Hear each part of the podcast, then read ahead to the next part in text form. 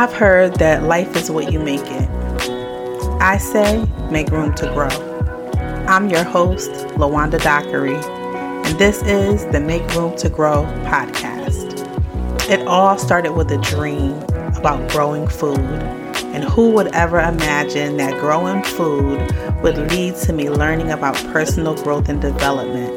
Well, it did, and I want to bring you along for this beautiful ride. Thank you so much for joining me. Hello, Grow Nation. Thank you so much for all of the love and support that you've been showing the Make Room to Grow podcast. Now, on to the topic for today. I entitled it Jacking for Beets. Now, I'm a former hip hop head, so every now and again I like to have fun with these titles. Here's a fun fact just to keep it cute, I had a backup title called Blueprint. But anybody who knows me knows that really that wasn't really in line with who I am. I always had a healthy respect for Nas and his lyricism. So yeah, we stuck with Jacking for Beets. Back to my topic. I digress. You might remember when I got the big package of seeds. I was so excited to tell you all about it and to tell you about my plans and all that I was going to grow for this season.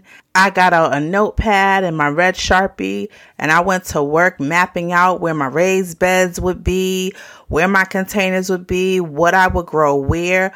Oh, I had a complete ball with it. I told y'all I watched a million videos on how to grow loofahs because I was totally fixated on that and I still am. But all in all, I had a little nudging, just a little nudge like, hmm, like how how how do I know that this is really what I should be growing? I'm all excited about all these different new bells and whistles and what have you, but how do I know that this is what God wants me to do? And before you go off and say, "Oh, she's being deep about a garden and it's not that serious." Maybe it's not for you, but for me, I just heard a little, felt a little nudge, little prick and I had to lean into that. It got me to thinking what do you do when you've made the best laid plans, you've done your research, you are all excited, you are off and running to the races, but you get a tap on your shoulders and God is like, give me that. What do you do? You're excited, you're ready to go, you got it all worked out. You know what you're going to do. You can see the finish line. And God taps you on the shoulders and He's like, Give me that. Yeah, I want that. That thing. That thing that you are all excited about. That thing that you are just, oh, you just, you're elated. He says, Give me that. What would you do? Can God jack your plans? Can God confiscate those plans that you've made that are so perfect that you have like you wrapped it up in a bow. Can he say, Give me that? What will you do in that instance? Can God jack your raised bed full of beets? Can he jack your field full of beets? Can you imagine how Abraham must have felt? He was a hundred years old and he had this son, and God's like, Give me that. Give me him and he went ahead and did it. What do you do in this instance? So I had to go back and I had to think and I had to pray. And I still have my plans submitted to the Lord.